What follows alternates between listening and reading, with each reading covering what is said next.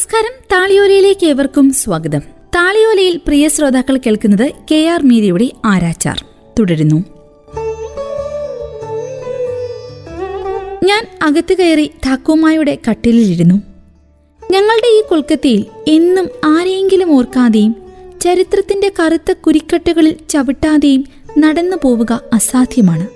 ടെലിവിഷനിൽ ഖുദ്റാം തൂക്കുമരത്തിലേക്ക് നടക്കുന്നതും ചിരിച്ചുകൊണ്ട് കുടുക്ക് തലയിലിടുന്നതും കണ്ട് ബേലുവും ബേനുവും കുടുക്കുണ്ടാക്കി കളിച്ചത് ടി വി ചാനലുകളിൽ ഒന്നിലും വാർത്തയായിരുന്നില്ല. തൂങ്ങി നിൽക്കുന്ന ചേച്ചിയെ കണ്ട ബേനുവിനെക്കുറിച്ച് ഓർത്തപ്പോൾ ഞാൻ പാടെ തളർന്നു. അപ്പോൾ അച്ഛൻ അട്ടഹസിച്ചുകൊണ്ട് പുറത്തേക്ക് വന്നു. അച്ഛന്റെ കാലുകൾ നിലത്തുറയ്ക്കുന്നുണ്ടായിരുന്നില്ല. വീഴാൻ പോയ അച്ഛനെ താങ്ങിപ്പിടിച്ച് മാ വീണ്ടും മുറിക്കുള്ളിലേക്ക് കൊണ്ടുപോയി. കുറച്ചു നേരം കഴിഞ്ഞ് മാ വീണ്ടും എന്റെ അരികിലെത്തി. ഇന്ന് രാവിലെ തുടങ്ങി.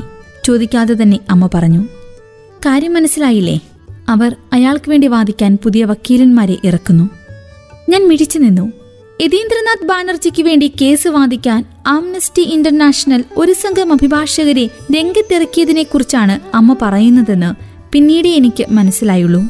യതീന്ദ്രനാഥിന്റെ മനോനില തകരാറിലായതിനാൽ വധശിക്ഷ റദ്ദാക്കണമെന്ന് അപേക്ഷിക്കാനായിരുന്നു അത്. ഞാൻ തക്കുമായുടെ കട്ടിലിൽ വെറുതെയിരുന്നു. ഖുദിക്ക് വധശിക്ഷയാണ് ജഡ്ജി വിധിച്ചത്. മിടുക്കന്മാരായ ഒരുപറ്റം അഭിഭാഷകർ ആ കേസ് ഫീസില്ലാതെ വാദിക്കാൻ തയ്യാറായി മുന്നോട്ട് വന്നത് എനിക്ക് ഓർമ്മ വന്നു. അവരുടെ നിർദ്ദേശപ്രകാരം ഖുദി തന്റെ മൊഴി മാറ്റി പറഞ്ഞു. നിയമത്തിന്റെ തലനാരിഴക്കേറി അഭിഭാഷകർ വാദിച്ചെങ്കിലും ഫലമുണ്ടായില്ല. ഖുദിക്ക് ജഡ്ജി വധശിക്ഷ വിധിച്ചു. വിധി കേട്ടയുടനെ ഖുദിറാമിന്റെ മുഖത്ത് ഒരു ചിരി വിടർന്നു. ജഡ്ജിക്കത് കണ്ട് അമ്പരപ്പാണുണ്ടായത്. പ്രതി തന്നെ വെറുതെ വിട്ടെന്നാണോ മനസ്സിലാക്കിയത് എന്ന് പോലും ജഡ്ജിക്ക് സന്ദേഹമുണ്ടായി. അപ്പോൾ ഖുദിറാം അദ്ദേഹത്തോട് പറഞ്ഞു കുറച്ചുകൂടി സമയം കിട്ടിയാൽ ഞാൻ അങ്ങിക്ക് ബോംബുണ്ടാക്കാൻ പഠിപ്പിച്ചു തരാം. തല ഉയർത്തിപ്പിടിച്ചാണ് ഖുദിറാം തൂക്കുമരത്തിലേക്ക് നടന്നു ചെന്നത്. ആറു മണിക്കായിരുന്നു തൂക്കിക്കൊല. ഗൗരീചരൻ മല്ലിക് അക്കാലത്ത് വളരെ വൃദ്ധനും ക്ഷീണിതനുമായിരുന്നു. ഖുദിറാം തല ഉയർത്തിപ്പിടിച്ച് നടന്നു വന്നപ്പോൾ മുത്തച്ഛൻ അമ്പരപ്പോടെ നോക്കി. ആദ്യമായാണ് മുഖംമൂടി ധരിക്കുമ്പോൾ ചിരിച്ചുകൊണ്ട് അഭിവാദ്യം ചെയ്ത പുള്ളിയെ അദ്ദേഹം കണ്ടത്. തൂക്കിക്കൊല കഴിഞ്ഞപ്പോൾ പിതാമഹൻ പൊട്ടിക്കരഞ്ഞു. എന്റെ കൈവിരലുകളിൽ നാണയത്തിന്റെ തണുത്ത സ്പർശം തങ്ങി നിൽക്കുന്നുണ്ടായിരുന്നു. സഞ്ജീവ് കുമാർ മിത്ര എവിടെയോ ഇരുന്ന് ചിരിക്കുന്ന ശബ്ദം കാതുകളിൽ മുഴങ്ങി. ഞാൻ ധൃതിയിലെഴുന്നേറ്റ് എന്റെ ബാഗെടുത്ത് തോളിലിട്ടു. എവിടേക്കാ? മാം സംശയത്തോടെ ചോദിച്ചു. എവിടേക്കുമല്ല. സത്യം പറഞ്ഞാലും പൂർണമായ സത്യങ്ങൾ പറയാറില്ലാത്തതിനാൽ ഞാൻ മന്ത്രിച്ചു.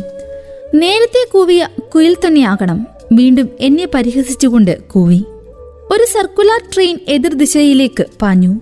മൃതിയെന്ന പ്രേമിയുടെ കരപരിലാളനം എന്നെയും ഉത്തേജിപ്പിച്ചു കഴിഞ്ഞിരുന്നു. പരമമായ ആനന്ദം ജീവിച്ചിരിക്കെ തന്നെ സാക്ഷാത്കരിച്ചില്ലെങ്കിൽ ശാന്തമായ ശരീരത്തോടെ പരലോകത്തേക്ക് യാത്രയാകാൻ എനിക്ക് സാധിച്ചില്ലെങ്കിലോ എന്ന ഭീതിയോടെ ഞാൻ ആദ്യം കണ്ട ഓട്ടോറിക്ഷയ്ക്ക് കൈനീട്ടി ദിവസങ്ങൾ പായുന്നു. സമയം തീരുന്നു.